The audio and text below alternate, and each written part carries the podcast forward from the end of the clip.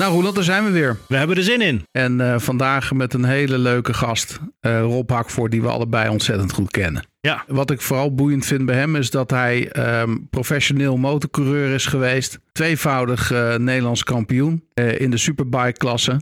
En, uh, en ondernemer. Ja, een hele mooie combi als je het mij vraagt. Ja, en we gaan het in het Storybrand Framework hebben over de, de stap succes. Waar leidt, waar, leidt, uh, waar leidt je de klant naartoe? Ja, laten we daar vast mee beginnen, Daan. Want uh, misschien voor de luisteraar die, uh, die nog niet weet wat er precies inhoudt, die, die stap succes, wat, wat moeten ze daarover weten? Ja, ik denk dat het belangrijkste eigenlijk met succes is dat, um, dat we een plaatje schetsen van de toekomst dat je eigenlijk aan je klant laat zien als je bij ons zaken gaat doen, als je onze diensten en producten afneemt, dan is dit hoe je leven eruit kan gaan zien. En dat is iets wat niet altijd gedaan wordt. We praten wel snel over succes. Denk sneller over succes dan over mislukking. Maar um, ik vind er wel echt een verschil tussen zitten of je gaat vertellen hoe goed je product is of dienst, of dat je gaat vertellen over het resultaat waartoe je product of dienst leidt. Nou, wat ik wel vaak zie is dat dan die combinatie uh, wordt gedaan met het bedrijf zelf. En dat het niet, zo ga, niet zozeer gaat om, om de persoon, zeg maar, om die hoofdpersoon. Nee. En daar zit denk ik het verschil ook uh, wat jij nu benoemt. Waar moet jij meteen aan denken als je denkt aan succes? Ja, ik, ik heb hem al wel vaker genoemd volgens mij. Dat is die oude reclame van Mastercard in het voetbalveld. En uh, dat zitten ze in het stadion. En dan gaat het erover dat die vader zit met zijn zoon samen. En dan zie je zeg maar nou, tickets voor de wedstrijd, een paar honderd euro. Uh, eten en drinken, een paar honderd euro. En, en dan eindigt het met de blik van de jongen op het moment dat hij daar in het stadion zit. Onbetaalbaar en voor de rest Mastercard. Vind, vind, ik, zo, vind ik zo mooi. Oh, die is goed hè? Ja, is, ja. ja, dat vind ik ook een heel mooi voorbeeld. Dat je, dat je direct je merk verbindt aan een gevoel, aan een emotie, aan, aan wat we allemaal snappen. Weet je, als vader met je kind naar een voetbalwedstrijd gaat en je ziet het koppie, dat is, dat is inderdaad... Eén en al succes is ja, dat. Ja. ja. Hey, uh, Daan, wat voor voorbeelden kan je nog meer geven als succes uh, die, uh, die de luisteraar zou helpen om hierover na te denken? Ja, wat ik een hele fijne manier van communiceren vind in commercials.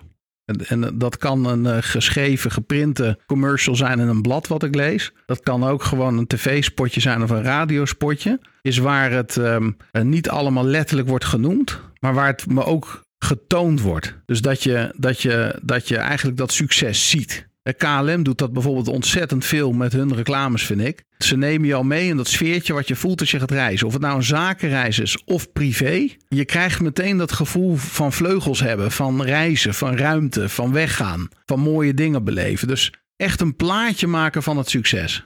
Ja, dat je letterlijk dat plaatje in, in, in het kopje krijgt bij die, uh, bij die hoofdpersoon. Dat die daarin meegaat, zeg maar. Ja, ik betrap me er wel eens op dat ik dan letterlijk op de bank zit en dat kijk en dan tegen Liz zeg... Oh, daar heb ik zin in. Snap je dat? Ja, die reactie. Ja, ja, ja, ja, ja, dan is die echt dan is die geslaagd. Ja. ja wat misschien een ander mooi voorbeeld is, die uh, schiet nu bij mij binnen is booking.com. Mm -hmm. Wat ze daar natuurlijk doen is alleen maar het succes uh, weergeven van... Ja, stel je voor dat je, de, dat je op die mooie vakantie bent. Hè? Dat je daar bent. Ja. Dat je in het zonnetje ligt. Of uh, nou, uh, dat je aan het hiken bent. Net, net wat jij belangrijk vindt op ja. vakantie. Ja. Constant gaat het over dat succes. Weet je ook nog die reclame van Grols in de bioscoop? Heel lang heeft Grols bioscoopreclames gehad. Ja. Het enige wat je hoorde was die dop. Ja, dat, dat, dat bekende plopje. Plopje en dat... Ja. En meer was het niet. Maar dat, dat vind ik ook een ultieme succesreclame. Omdat het namelijk in je brein meteen geprent wordt. Dat geluid staat altijd gelijk aan met je vrienden in de kroeg een biertje drinken. Ja, ik, uh, ik weet nog een ander voorbeeld van. Uh, ik, ik, weet niet hoe ik daarbij kom, maar dat, dat is een, een voorbeeld van. Je hebt natuurlijk Coca-Cola die iedereen kent. En Pepsi die daar uh, nou, hard achteraan is gegaan. Ja. Wat Pepsi toen gedaan heeft, volgens mij begin jaren negentig. Is dat ze Michael Jackson gekoppeld hebben aan Pepsi drinken. Zo. Om, om, ja, en Michael Jackson, de King of Pop. Iedereen kent dat natuurlijk. En helemaal in die tijd, ja, de hitlijsten stonden er vol mee. Dus dat ze die koppeling konden maken bij de mensen. Dat Pepsi drinken hetzelfde is als naar Michael Jackson luisteren. En gewoon, ja, lekker leven en plezier hebben. Mooi. Het Ja. hoeft niet altijd alleen maar over dat product of die dienst te gaan. Ik denk dat dat ook een hele belangrijke is. Totaal niet, nee. Hey, uh, we gaan uh, naar het interview uh, met Rob Hakvoort. Rob um, is ondernemer, commercieel directeur en mede-eigenaar van Facility. Eigenaar van uh, vak uitzendbureau.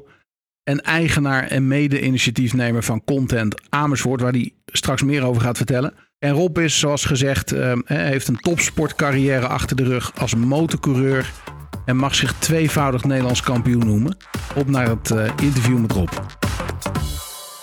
Nou Rob, hartelijk welkom in de, de podcaststudio van Storybrand. Dankjewel. Super dat je er bent. Vind ik ook. En ehm, als topsporter weet jij als geen ander hoe dicht bij elkaar succes en mislukking liggen. Ik heb dat me nooit gerealiseerd. Totdat ik laatst je hele verhaal hoorde en dacht: dat is best heftig. Hoe ben jij in die motorsport überhaupt terechtgekomen? Ja, dat, dat is zeker heftig. Heb je het volgehouden het hele verhaal te luisteren? Ja. Eh, dat vind ik sowieso heel leuk om te horen. Ehm, ja, dat, dat is zeker heftig. Eh, ik ben geen topsporter meer. Ik heb een uh, motorsportcarrière gehad.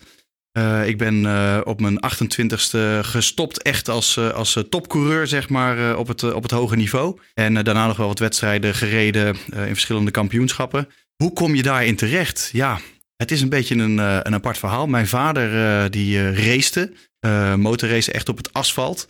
En hij zei zelf altijd meer inzet dan talent. Dus misschien zocht hij bij mij wat hij zelf tekort kwam. Maar toen ik tien was, denk ik, kreeg ik een crossmotor van Sinterklaas. Oh. En zo is het eigenlijk allemaal begonnen. En, maar dan krijg je die motor, dan um, ga je eerst motocrossen blijkbaar. Ja, ja, in het zand. Ja. En kun je ons meenemen op die reis die jij hebt afgelegd om aan de top te komen. Zeker. Uh, ergens krijg je die crossmotor. En dan is het maar de vraag of je het überhaupt leuk vindt. Want ja. uh, nooit heb je iets voor die tijd uh, gedaan in die richting. Nee. Het is natuurlijk ook best wel bijzonder dat een, uh, een kind... Ik heb zelf inmiddels een dochter. Maar dat een kind op zo'n motor gaat stappen. En anders dan voetballen of judoën of wat dan ook. Dat gaat op een gegeven moment gewoon beginnen. Dat begint met op een industrieterrein rondjes rijden. Ja. Leren schakelen, leren koppelen, leren wegrijden. Een beetje gevoel krijgen bij de snelheid. En uh, uiteindelijk ga je dan een keer de spullen pakken en naar een officiële crossbaan toe gaan. En mijn thuisbasis was Lelystad. Daar heb ik clubkampioenschappen ben ik mee begonnen. Ja, ik weet nog goed, toen gingen we met iemand anders mee. En ja, die kon ik eigenlijk al gelijk bij, bijhouden. Dus dan blijkt je toch een bepaald talent, denk ik, te hebben. Of ja. ik denk veel dat het vanuit passie komt. Dus ik vond het leuk om te Ja. doen. En daarom ben je er vaak goed in. Um, en zo is het eigenlijk allemaal begonnen. Dus uh, dan begint dat met uh, uh, rondjes rijden op een crossbaan, trainen, woensdagmiddag, zaterdag een keertje. En hey, zullen we een keer een wedstrijdje meedoen? En dan ga je natuurlijk zonder verwachting in. Onofficieel, want in principe denk je natuurlijk wel over... hey, het zou Ja. wel eens heel goed kunnen gaan of we doen mee om te winnen. Ja, precies. Ja, als je dan geen laatste wordt, dan denk je... oké, nou, dat kunnen we nog wel eens een keer gaan proberen. Ja. En zo ga je natuurlijk langzamerhand uh, uh, steeds een beetje beter. Beter materiaal, uh, meer trainen, soms een keer advies inwinnen van externe. En uh, word je uiteindelijk gewoon beter in de sport die je beoefent, in het motocrossen. Ja.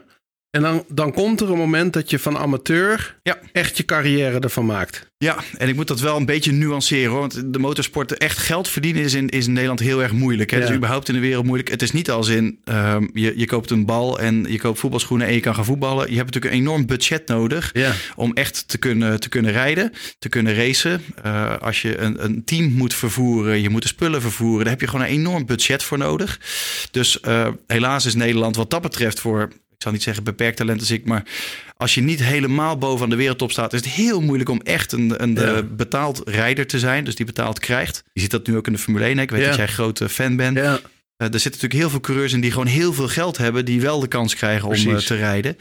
Um, dus ergens ga je dan inderdaad over van uh, zelf met het trailertje naar het motocrossen toe. Ja. Naar uh, in 2009 echt professioneel voor een team. eh, Stichting Racen tegen Kanker. Uitkomend voor een eh, fabrikant, voor Honda. Aan wedstrijden beginnen. Ja. Hoe oud ben je dan op dat moment? Uh, ja, dat is een goede. Ik begon in, met wegracen. Dus ik stapte over van het cross naar het racen toen ik 18 was. En ik denk dat dat een jaar of vijf later was ongeveer. Ja, ja, ja, dus dan ben je 23. Dan is het opeens voor het echi. Ja. Wat mij opvalt aan jouw verhaal is dat winnen en verliezen, dat, dat natuurlijk weten we allemaal in de sport, dat ligt heel dicht bij elkaar. Ja. Maar als je dan komt op een topsportniveau, waarbij je dus eigenlijk je hele leven daarvoor geeft. Ja. Uh, ik, weet een beetje van jou dat dat dan ook echt allesomvattend is. Ja. Dan hangt er veel meer vanaf. En Zeker. zeker nog in een hele gevaarlijke sport als de motorsport. Ja, we hadden het net al even over. Dat, Ja. dat, dat, is, dat is gewoon. En uh,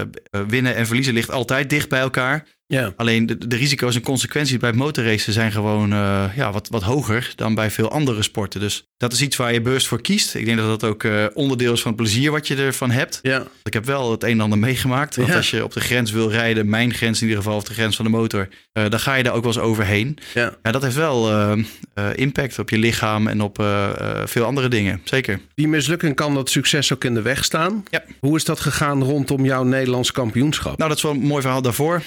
Uh, ik heb een aantal jaren werd ik tweede in het Nederlands kampioenschap. En uh, dat ging direct heel erg goed. Ook toen ik overstapte van het crossen naar het racen ging Ja. het heel erg goed. En uh, toen werden we eigenlijk in 2005 werd ik tweede of derde in het Nederlands kampioenschap. Ik denk tweede. En eigenlijk een beetje overmoedig. Dus toen gingen we naar een tweede klasse toe. Ik ging twee klasses tegelijk rijden. Dus ik verloor Oh. eigenlijk de focus op, op het ene. Twee totaal verschillende motoren. En uh, veel crashes, veel problemen gehad. En eigenlijk uh, gewoon geknakt. Dus halverwege het seizoen hebben we toen uh, gezegd: we gaan stoppen. Zo. En um, um, ik weet nog goed dat we naar huis toe reden. En ergens zei: het is, het is klaar eh, voor nu. We stoppen met, met het motorrace. En een aantal weken later, je zit natuurlijk in die wereld en Ja. alles draait. Als ik niet aan het racen was, keek ik motorracen. Of ja. las ik iets over, bij wijze van spreken. Of was je met, Ja. met de motorsport bezig. En um, um, ik weet nog goed dat na een paar maanden natuurlijk de vraag kwam van, van mijn vader. Dat was degene die eigenlijk uh, altijd meeging. Mijn hele familie ging ook mee, mijn moeder, mijn zus. Maar mijn vader was degene die zei, hey, gaan we het nog een keertje proberen? Nou, ik had er natuurlijk wel weer zin in. Ja. Ik was weer tot rust gekomen. En um, uh, toen heeft, daar kwam eigenlijk wel een beetje het kantelpunt. Toen heeft hij gezegd, we gaan alles weghalen wat afleidt voor jou om te, om, om te winnen. Om je doelstelling te halen. Zo. Dus uh, in het kader van Storybrand was hij eigenlijk uh, een soort van uh, de, Gids. de, gids die me aan Ja. de hand nam. Ja. En uh, nu we het er zo over hebben, zit ik daarover na te denken. Ja. Hey, wil je dat nog? Ja. En waarom doen we mee? Om te winnen. Dat was mijn voornaamste taak en doel. Ik wou Nederlands kampioen worden Mm. het, het, jaar daarna. Dus dingen als een beetje sponsoring, uh, de motor klaarmaken. Uh, het vervoer, uh, het inschrijven voor de wedstrijden. Je kan het zo gek niet bedenken. Dat deed ik voorheen nog een gedeelte zelf. En daar hebben we van gezegd, uh, uh, daar gaan we nu, dat gaan we bij Rob weghalen in ieder geval. Wie dat Zo. gaat doen, dat bepalen we. Maar dat gaan we bij Rob weghalen. Ik moest Nog meer focus. Alleen maar. Ik moest fit zijn en ik moest zorgen dat uh, ik kon presteren in die 14 tot 20 ronden die je moest rijden. Ja. En ja, in het kader van succes, dat werkte. Want Ja. mijn hoofd was leeg. Ik hoefde me niet druk te maken als ik viel over sponsorgeld.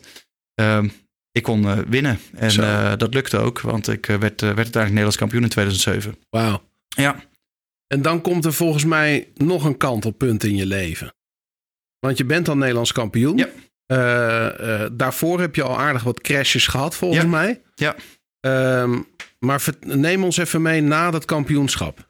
ja dat, is een, dat, is, dat was zeker een kantelpunt. Ik denk dat je koerst, uh, of in ieder geval doelt op de crash die ik uh, Ja. daarna heb meegemaakt. Uh, dat was 2007, werd ik uh, Nederlands kampioen. Uh, net, heel nipt. En in 2008 besloten we in dezelfde klasse door te rijden. Nieuw materiaal, uh, op dezelfde koers door te, door te pakken. En alleen maar uh, rijden. Toen won ik alle wedstrijden voor het Nederlands kampioenschap. Het Nederlands kampioenschap is, was in Duitsland, was uh, Spa-Francorchamps. Was, alle wedstrijden won ik.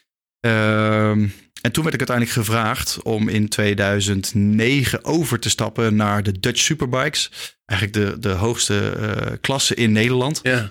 Ehm, en daar, dat ging ook best goed. Dat begint een beetje in een nieuwe klasse. Begint het met dezelfde verwachting als crossen of voor de eerste keer racen. Als ik geen laatste word, is het al best wel goed. Tegelijkertijd heb je wel de druk van twee Nederlands kampioenschappen op je schouders. En uh, Hemelvaartsdag 2009, toen vrije training in Hengelo, dat is een stratencircuit. Daar werd vroeger gereden met uh, 200 km per uur. Wij tikten de 300 km per uur aan. Ongelooflijk. Kwam ik in de vrije training op Hemelvaartsdag uh, naast de baan terecht. Met pff, 220 km per uur. En toen brak ik mijn rug. En dat is wel een, dat is wel een kantelpunt, ja. Ja. ja. Dus als je het hebt over succes en uh, verlies dicht bij elkaar, zeker. En dan zie je ook gelijk wat de consequenties zijn als je met 220 Ja. km per uur een maisland invliegt. Want dat is geen permanent circuit. Dus je had Zo. echt nog een soort van omgeploegd grasveld naast de baan liggen. Ja. Daar hoort ook helemaal niet terecht te komen, maar dat kan gebeuren met die snelheden. Ja, en dan zie je in één klap, daar gebeurt er wel wat. Ja. Uh, dus je komt niet in een grindpak terecht of tegen een uh, stapel banden, maar je vliegt eigenlijk gewoon letterlijk het circuit af. Ja, uh, ik kom de molenbocht, is een bekende bocht daar, een kort rechtsbochtje. Daarvoor is een hele snelle linker. En net als bij de Formule 1, ik ging iets te hard erin. Dat zagen we later ook op de data. Harder dan de ronde daarvoor, rond dus daarvoor. En toen kwam ik net met mijn voorwiel buiten de baan terecht. En als je zo hard rijdt, als je met 160, 170, 180 door een bocht gaat. Ik was al aan het uitaccelereren. Je kan zo'n motor van 160, 170 kilo kun je niet meer sturen. Nee. Dus dan, dan is het maar afwachten welke kant je opgaat. Dus uh, dat was rechtop zetten. En uh, de enige keuze was het, het grasveld in. Een omgeploegd uh, grasveld waar mais in geplaatst was. Mm. Ja, en met mijn cross skills kon ik nog wel het eerste stukje die motor rechtop houden. Maar die is natuurlijk niet gebouwd Nee. om door het zand heen te rijden. Dus ja, dat was een enorme klap. Dan ga je met uh, 200 plus kilometer per uur met je hoofd het zand in. En ik lag gewoon één klap stil. Ik weet dat mensen het niet zo leuk vinden om te, te kijken. Maar uh, mocht je luisteren en de foto's uh, willen zien, die kunnen we wel delen. Ik heb Ja, er echt uh, 30, ja. 40 foto's van. Er stond toevallig een fotograaf. En is heel confronterend. Er staat een pionnetje. Je ziet me vallen. En ik, ik rol gewoon niet eens meer verder. Dus het is één klap geweest. Bam. En toen lag ik stil. Ja, zelfs mijn laarzen, die helemaal goed dicht zitten. Hè, die zijn natuurlijk helemaal gemaakt om te glijden over het asfalt. Ja. Die braken gewoon open. Dus zo'n zo'n klap was dat. Dat je het overleefd hebt. Ja, dat, uh, daar ben ik wel blij mee. Ja. Anders had ik hier niet gestaan. Nee. maar dan op een gegeven moment uh, maak je een beslissing om te stoppen. Ja. Dat was na deze, uh, deze val. Waar, wanneer besloot jij om, om, om, om nou, nu is het klaar. Mensen verklaren me natuurlijk voor gek als ik dit vertel. Tenminste, de meeste. Voor mij is het niet zo heel indrukwekkend, maar de meeste wel. Ja, ik weet het nog goed. Richard, mijn uh, beste vriend en tevens uh, hoofdmonteur... die kon vanuit de pizza, die zag het gebeuren en die rende naar mij toe. Dat kan natuurlijk normaal helemaal niet. Je mag nee. als monteur niet bij de baan komen. Die deed mijn vizier open. Nou, toen wist hij, het is echt, het is echt crisis. ik weet nog precies wat ik voelde. Ik zei, dit is foute boel. En uh, uh, toen kwam natuurlijk een ambulance snel bij. Toen werd ik heel snel uh, plat gespoten. En uh, in een ambulance gelegd. En ik weet nog goed, uh, dat was de enige keer dat ik me kan herinneren. Mijn uh, moeder lag toen in het ziekenhuis, dat mijn ouders er niet bij waren. En ehm, ja, ik lag toen in, in de ziekenwagen, ambulance. En ik zei tegen mijn maat, dit gaan we niet meer doen. Een hoofdmonteur ging mee en ik dacht, dit is echt uh, too much. Als je zo'n klapper hebt gemaakt en je ziet een motor in twee stukken en... Pff, de, toen dacht ik, dat, dat heft niet op tegen de rest van mijn leven, die ik nog nee. gewoon bepaalde kwaliteit wil leven. En toen lag ik in het ziekenhuis. Toen waren inmiddels mijn, mijn, mijn ouders gearriveerd. Uh, ik zie nog de arts binnenkomen, die maakte een soort van gebaar. Ik dacht dat hij bedoelde, het is goed. Maar hij bedoelde eigenlijk uh, drie rugwervels gebroken. Einde racecarrière. En toen was het bij mij, maar dat gaat niet gebeuren. Dus ik ga gewoon weer racen. Dus als iemand zegt het gaat niet, dan denk ik, dan gaan we het toch weer proberen. Dus zo uh, zat ik een aantal uh, weken, een aantal maanden later weer op de motor. Heel spannend moet ik zeggen. Het uitrijden van de pitstraat is dan natuurlijk heel bizar spannend. Um, maar net zo snel als, of sneller dan ik daarvoor was. Dus zonder problemen weer verder. Ja. ja. En toen? En toen heb ik dat seizoen afgemaakt. Hartstikke goed. En ik moet wel eerlijk zeggen dan... één, je wordt steeds een beetje ouder. Er komt een jongere generatie bij. Het herstellen van andere crashes wordt uh, steeds moeilijker. Dus ja. uh, trainen werd een beetje moeilijker. Ik, ik dus uh, ik heb 2009 dus het nog seizoen nog afgemaakt. 2010 heb ik nog eh, een volledig seizoen superbikes gereden. En 2011. En toen kwam de voorjaarstraining 2012 in Spanje, in Valencia. We waren testcoureur voor Dunlop, de bandenleverancier. En toen maakte ik weer zo'n klapper dat ik dacht... Nu is het echt, echt mooi geweest. Ik lag in de grindbak en toen ben ik teruggevlogen naar Nederland. En toen Zo. hebben we de handdoek in de ring gegooid. Ja. ja. Wauw, wat een verhaal. Ja, ja dank je. Ik, ik, denk, kijk, je bent misschien wel gestopt met topsport, maar de sport is niet met jou gestopt. Hè? De, zit, voor mij ben jij, zolang als ik je ken, iemand die sport ademt en uitstraalt. Je bent Ja. er altijd mee bezig. Ja. En ehm, even een bruggetje naar vandaag, want op dit moment geef je leiding met jouw compagnon Chris aan Facility. Ja. Ehm, daar gaan we het zo over hebben, hoe je succes eigenlijk gebruikt in je business. Ja. Eh, maar even, wat is Facility? Wat is het bedrijf wat je leidt? Ja, Facility is het uh, langst bestaand facilitair detacheringsbureau van Nederland. Wij zijn een verzelfstandiging van het uh, facilitair bedrijf van Sun Microsystems, later Oracle. En uh, voor corona waren wij met zo'n 170 professionals, ontzorgen wij onze opdrachtgever op facilitair gebied voor alles Ja. wat voor hen niet tot primair proces behoort. En ehm, als je kijkt naar, eh, zeg maar, als ik je zou vragen, wat is het bestaansrecht van Facility? Wel, wat is het probleem wat jullie uit handen nemen of oplossen voor jullie klanten? Ja, daar heb jij ons wel een beetje mee geholpen om dat eh, heel eh, tastbaar te maken. In principe is het altijd uh, kennis of capaciteit wat onze opdrachtgever mist. Ja, Dat wil zeggen, hey, wij zitten in dit pand. Hoe kunnen we dingen efficiënter, effectiever uh, inregelen? Op facilitair gebied, moet ik daar duidelijk bij zeggen. Uh, of uh, er gaat iemand met zwangerschapsverlof en kunnen jullie die positie voor een bepaalde periode overnemen? Ja. Of nog veel erger is, er valt vandaag iemand uit. Dus kunnen jullie zo snel mogelijk ervoor zorgen dat uh, wij een capabele facilitair medewerker of facility manager binnenkrijgen, ja. receptionisten. Ja.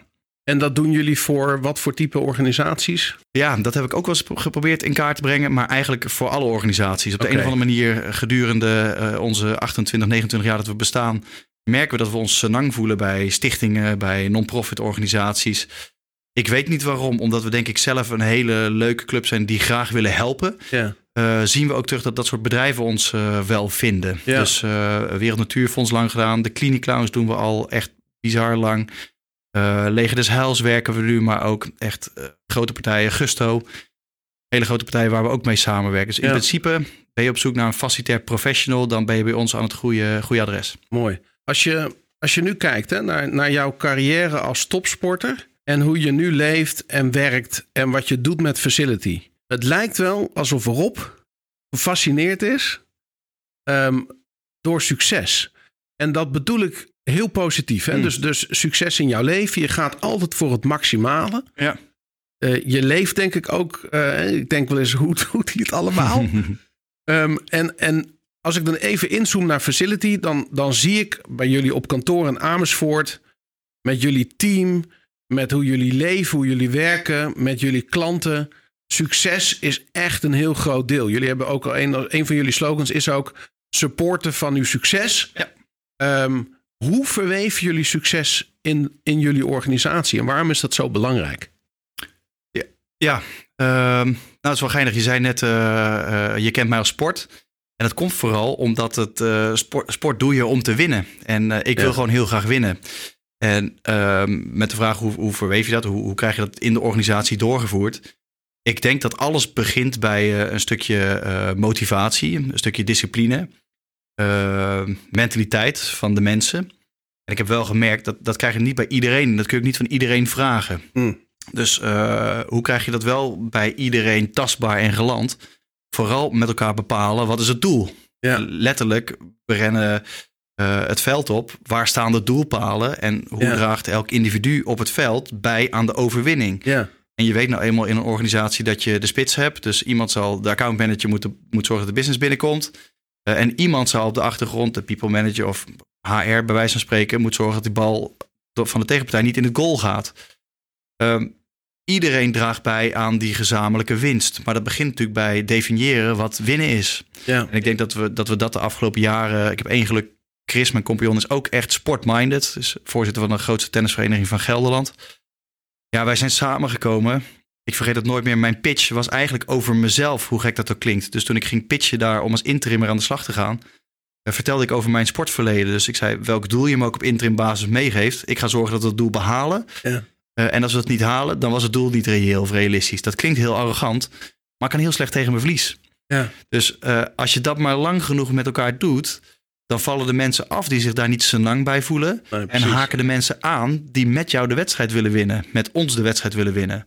Wauw, daar heb je volgens mij ook heel veel mooie voorbeelden van. Er, er werken best wel wat topsporters of ex-topsporters bij jullie. Ja. Ja, dat is natuurlijk het mooiste compliment, vind ik zelf, Ja. wat we hebben gekregen. Eerst was het best wel een gevecht. Hè? Wat, wat, wat zeggen we nou? Wat is nou, eh, als we authentiek willen zijn, waarom willen we dan ehm, eh, sport bij een facilitair detacheerde doorvoeren? Nou, wat anders, dachten wij. Dat is onze passie. Dus als we dat nou overal doorvoeren, dan eh, winnen we daarmee de wedstrijd. Ja. Toen wij door de eerste ex-topsporter, ex-profvoetbalster gebeld werden, die zei, ja, ik, ik zoek een plannersfunctie, dan maar bij jullie. Ja, toen dacht ik wel, dit is wel gaaf. Weet Ja. je, als je dat door gaat voeren Ja. en uiteindelijk gaat een sportman of vrouw zich senang voelen bij jou als bedrijf door de mentaliteit of door eh, de identiteit die je hebt.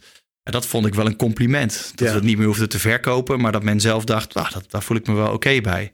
En later zag je zelfs ook dat klanten daar echt op aanhaken. Dus dat cirkeltje is rond. Wij gingen eh, presentaties geven met oud-topsporters.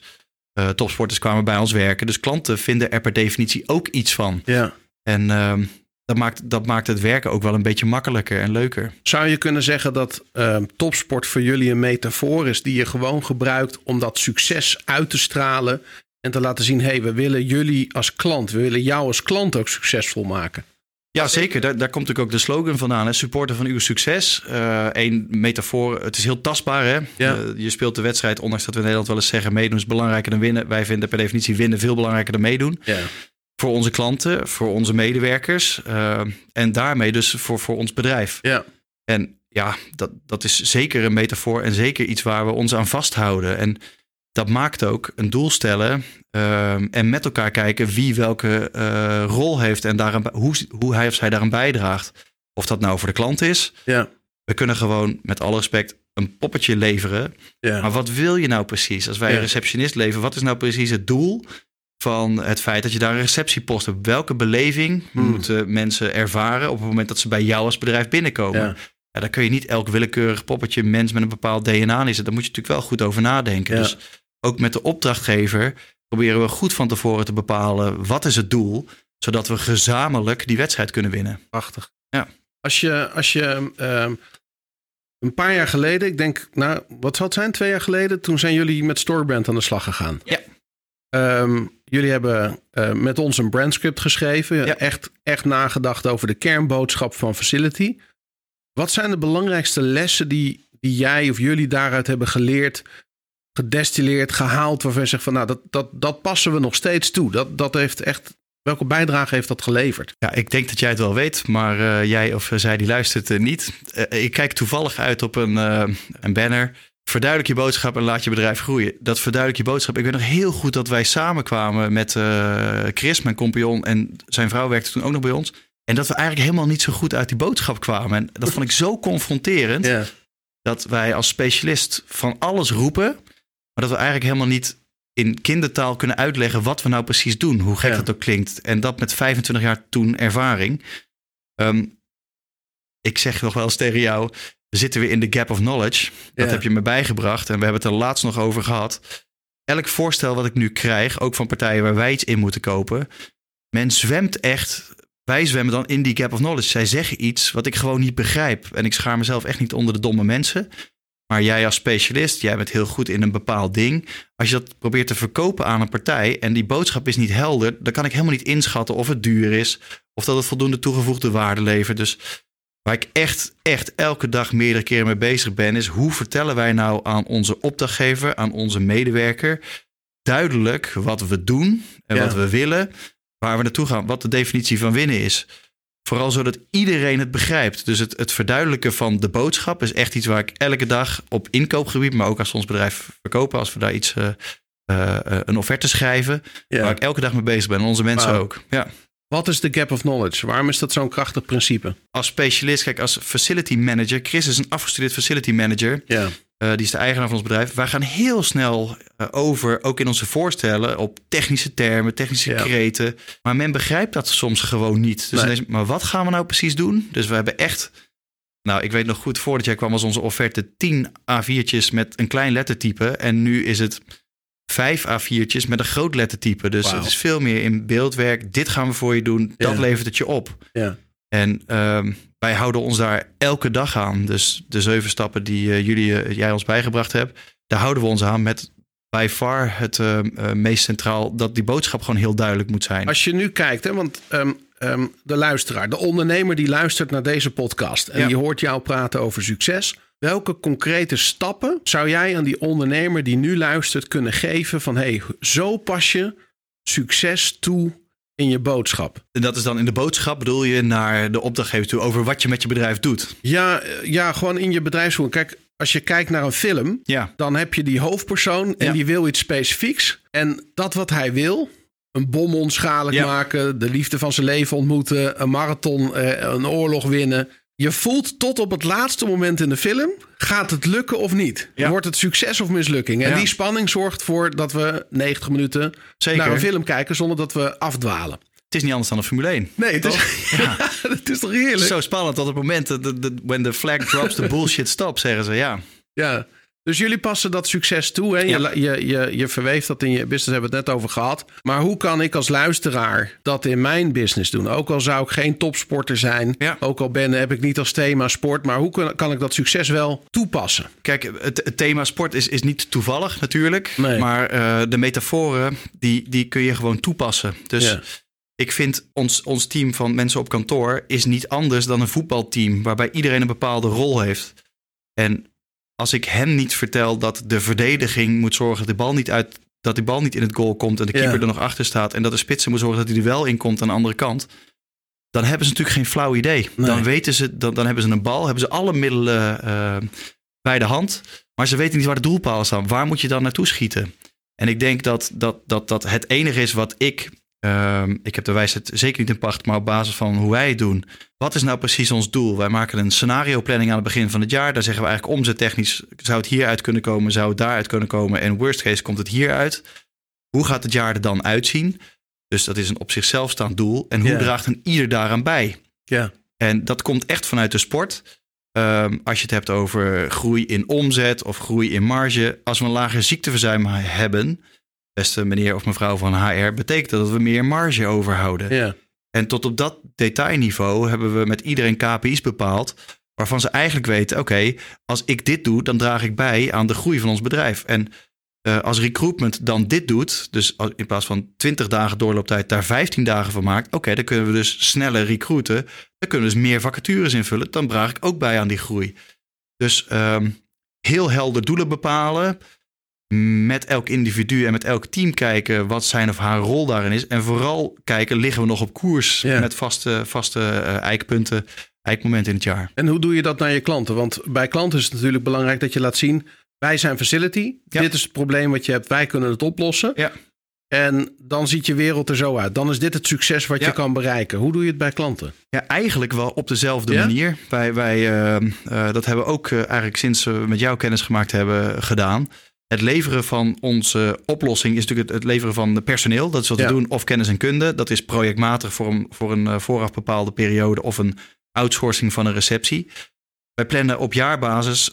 We hebben van tevoren bepaald wat is het doel dat je hier een Ja. receptie of een receptioniste van ons hebt eh, neergezet.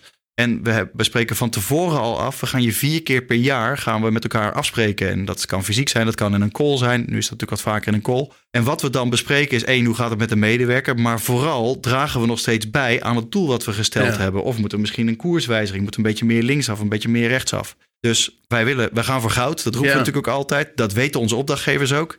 En op vaste momenten plannen we met elkaar eh, eh, een meeting om te kijken, liggen we nog steeds op koers? Ja. Liggen we nog steeds op kop? Ja. Eh, liggen we tweede, maar zijn we wel in de gelegenheid om straks in te gaan halen. Dus heel duidelijk.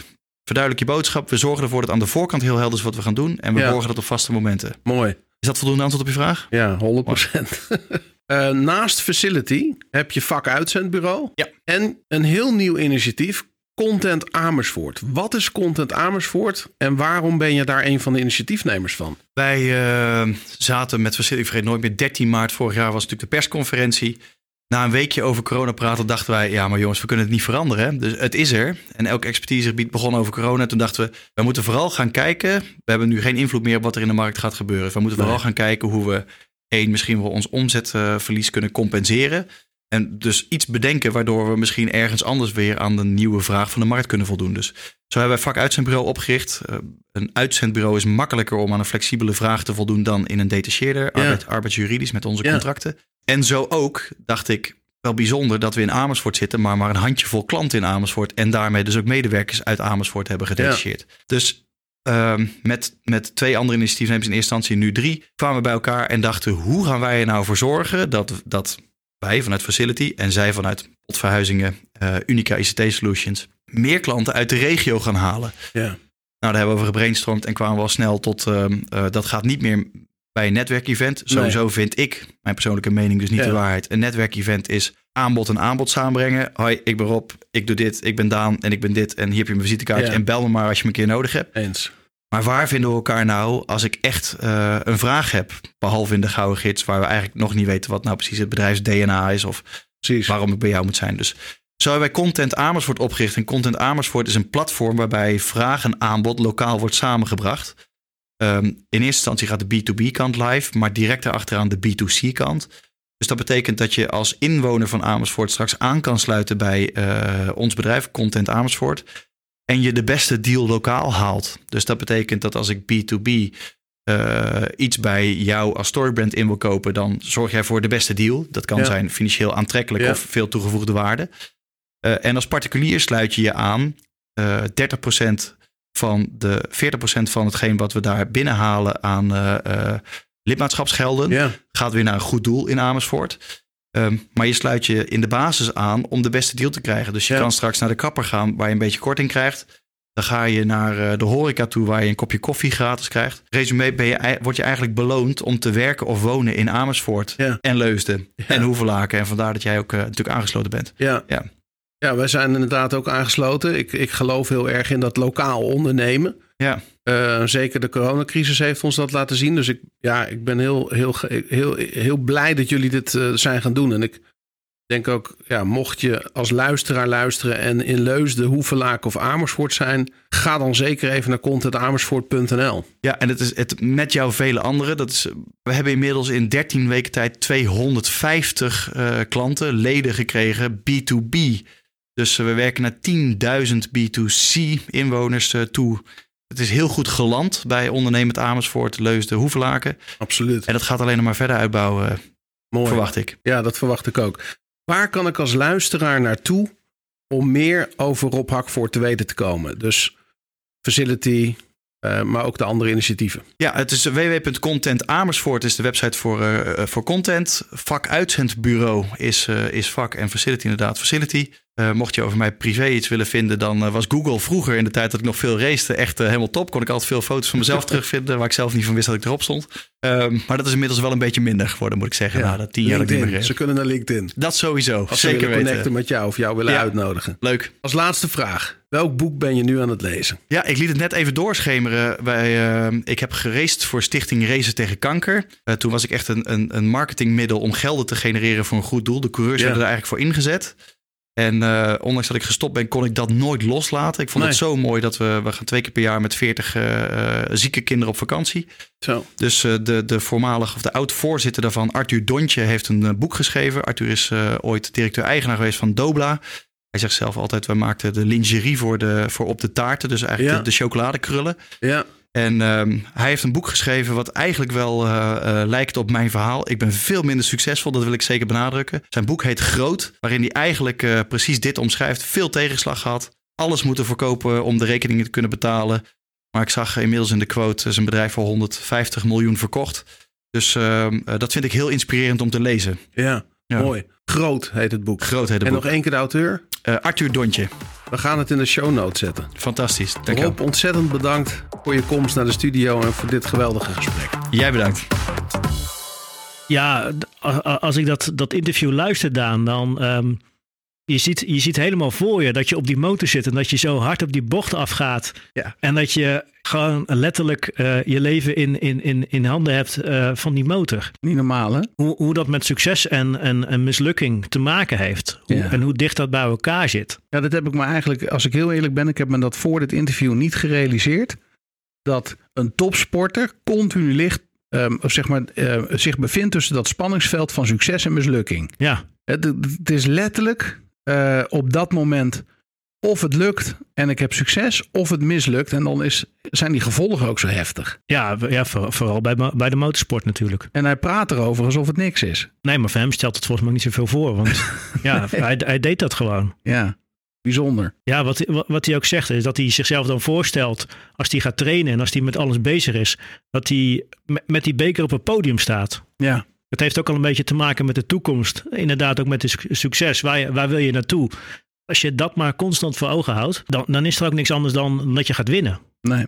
Dat is denk ik ook de reden waarom hij twee, eh, tweevoudig eh, Nederlands kampioen is geworden. Als je dat ene, dat, dat zegt hij ook heel mooi. Hè? Dat, uiteindelijk ging ik alle ehm, afleidingen die er was, die ging ik weghalen. Dat gingen andere mensen doen. En ik ging me maar op één ding focussen. Dat was namelijk, ik wil winnen.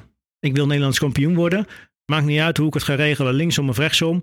Ik ga, daar, eh, ik ga daarvoor. En dan, dan zie je dat het lukt. Ja. Eigenlijk een hele simpele formule die hij gebruikt. Maar je moet hem wel goed toepassen. Ja. Ja, en hij doorleeft het ook. Hè. Wij kennen Facility als bedrijf natuurlijk goed. We komen er regelmatig op kantoor. En als je dan ziet hoe succes, ehm, eigenlijk alles is doordrenkt van succes. Het succes van de klanten, ze zijn er gewoon door geobsedeerd. Ze durven ook feestjes te vieren. Ze durven ook echt eh, de slingers buiten te hangen. Te zeggen, hé, hey, ehm, er wordt hier hard gewerkt. Maar er wordt hier ook echt gevierd wanneer we successen boeken. En dat vind ik ook wel een hele mooie cultuur om te hebben. Ja, die eh, work hard, eh, play hard eh, formule eigenlijk. Fantastisch. Ja, Past ja. ook helemaal bij de sport, vind ik. Ja, en wat mij verder opviel is, is dat hij eigenlijk, toen hij gestopt was met, dat, met, met zijn carrière, dat hij door is gegaan als ondernemer, dat hij eigenlijk diezelfde principes die hij geleerd heeft in die motorsport, dat hij die vervolgens is gaan toepassen. En dat je, dat je daar ook ziet dat hij daardoor ook alleen maar aan het winnen is. Ja, Dat hij iedere keer op zoek gaat naar het succes. Hè? Dus dat hij, hij beschrijft dat als zijn een, een doel waar je naartoe werkt. En ehm, ja, iedere keer ga je gewoon kijken, ben ik bij dat doel? Wat moet ik ervoor doen? En als ik er niet dichterbij kom, eh, moet de plan anders om daar wel bij te komen. ja. En als ik er wel bij ben, is het tijd voor een feestje. Hey Roeland, ehm, dan ehm, zijn we aan het einde gekomen van deze aflevering. We gaan het eh, volgende week hebben over het laatste onderdeel van het brandscript. En dat is mislukking.